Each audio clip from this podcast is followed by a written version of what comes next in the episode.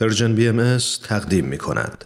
با سلامی به زلالی جان شما و انسان بزرگواری که از چند هفته قبل تا امروز خطاب به او نامه نوشتیم و براش خوندیم در این چهار شنبه همراهی پرمهر شما رو مثل همیشه به جان مشتاقم تا آخرین نامه خطاب به انسانی که به قول خودش برای تولد ثانی بسیار سختی کشید اما سرانجام تونست از رحم دنیای مادی خارج بشه و بند ناف رو بکسله و تولدی دوباره پیدا بکنه رو با حضور معنوی خودش بخونیم به ظاهر با او خداحافظی کنیم اما یاد و خاطرش رو تا دیر زمانی در قلب و یاد خودمون نگه بداریم. پس به اتفاق هم برنامه امروز رو آغاز می کنیم تو این میونه راه عمر یک نگاهی پشت سرت بنداز بهمن.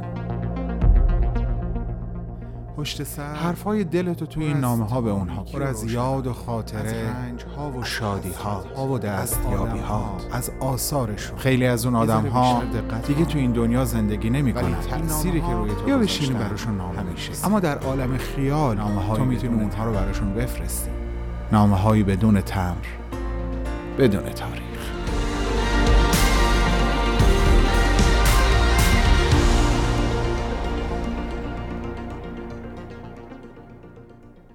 سلام مهربان مرد. سلام بزرگواری که این چند هفته بسیار از گفتگو با تو لذت بردم و لذت بردیم و برای همه ما تبدیل به دوستی شدی که فراموشت نخواهیم کرد. امیدوارم تو هم ما رو فراموش نکنی. در محضر حضرت عبدالبها در عالم پاک خیر تک تک ما رو در عالم خاک طلب کنی و واسطه رسیدن اون خیر به ما بشی.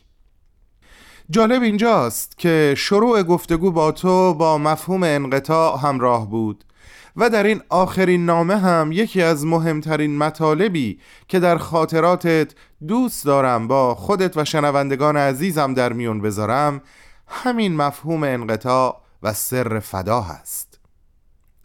قبل از اینکه برسیم به سخنرانی حضرت عبدالبها تحت همین عنوان یعنی سر فدا دلم می‌خواد برات بگم برداشت خودت چقدر برام بدی و تأمل برانگیز بود هوارد.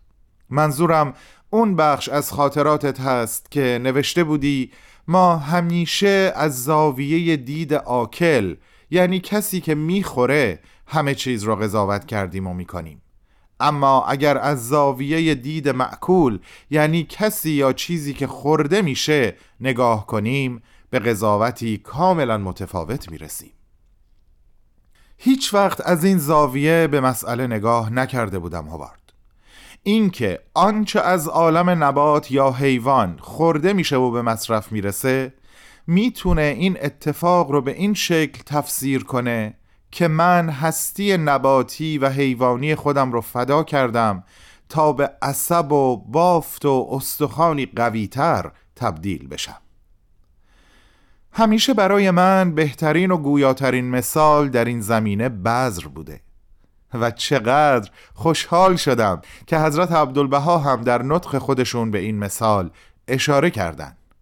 چه بسا که اولین بار این مثال رو جایی در آثار خودشون خونده باشم این که بذر هستی خودش رو فدا می‌کنه تا تبدیل به درختی تنومند بشه آیا این همون سر فدایی نبود که دوست داشتی معنای حقیقیش رو از زبان حضرت عبدالبها بشنوی؟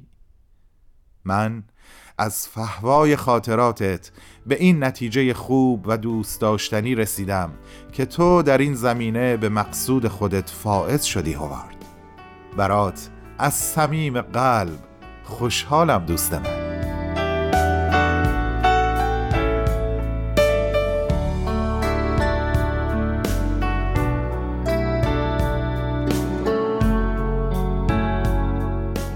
و اما اون چهار موردی که حضرت عبدالبها در ارتباط با سر فدا بیان کردن.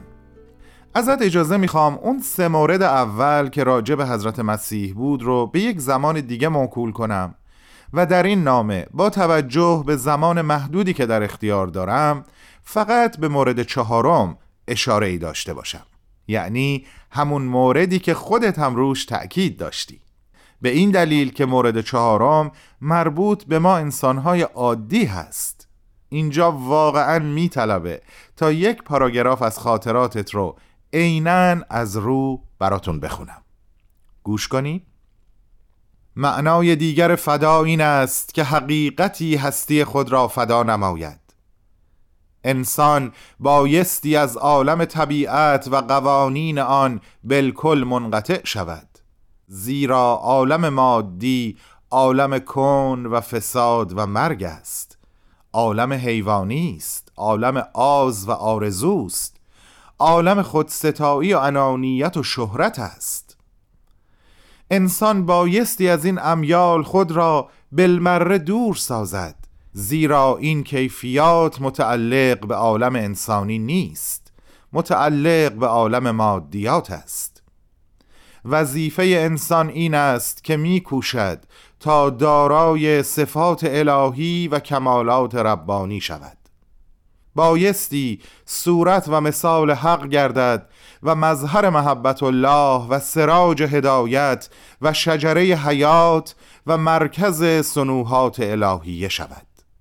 یعنی انسان بایستی کیفیات عالم طبیعت را برای احراز کمالات الهی فدا کند.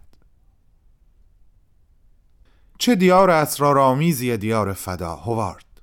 چه دیار اسرارآمیزیه آهن چون در مجاورت آتش از خواص مادی خودش بگذره آروم آروم خواص آتش رو به خودش می‌گیره. سیال و درخشان و سوزان میشه. حالا بیشتر دارم می‌فهمم چرا درک سر فدا در قاموس عبدالبها برات اینقدر پر اهمیت بود.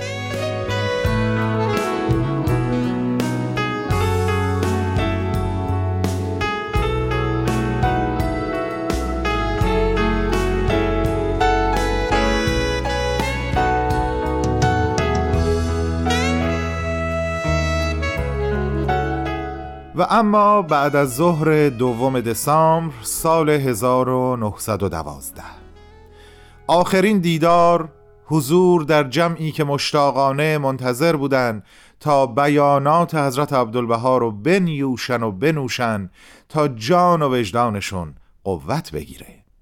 و تو مثل همیشه در نزدیکترین جا به ایشون نشسته بودی و جریانی از عشق و انجذاب رو در وجودت حس می کردی هرچند که وقتی آغاز صحبت ها از نزدیک بودن روز ودا حکایت کرد خدا می‌دونه قلب تک تک شما چه حالی شد.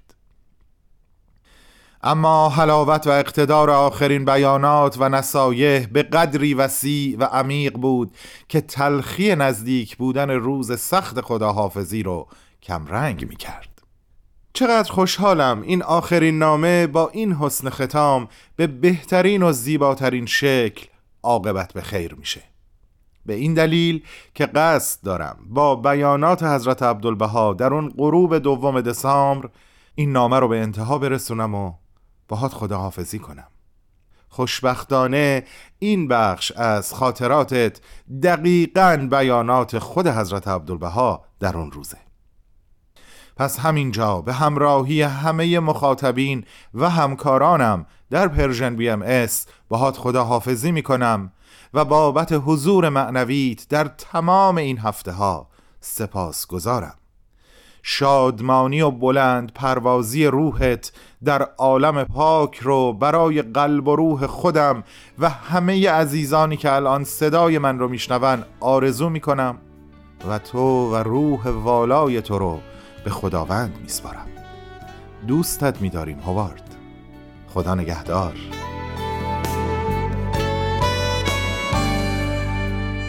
بایستی به جمیع افراد انسانی محبت ورزید.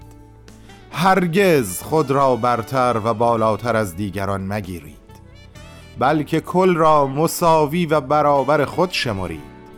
جمیع را بندگان خدا و خدا را به جمیع مهربان دانید. چون حال چنین است شما هم آنها را به محبت الهی دوست بدارید. سراسر وجودتان مملو از محبت کلیه اجناس و ابناع آدم شود و به کافه ملل و ادیان نهایت محبت را داشته باشید. هرگز به تحقیر از دیگران صحبت نکنید. و بدون تفاوت کل را به نیکی یاد نمایید. زبان را به گفتار زشت و غیبت میالایید. دشمنان را دوست و بدخواهان را خیرخواه بدانید. زیرا اگر کسی را شریر پندارید ولی به ظاهر به او محبت ورزید این تظاهر است و تظاهر ابدا ممدوح و پسندیده نیست. بایستی دشمنان را دوست و بدخواهان را خیرخواه بدانید و به همین نحو با آنان معامله کنید. افکار را حصر در تصریر خاطر نفوس کنید. مبادا مبادا خاطر احدی را بیازارید.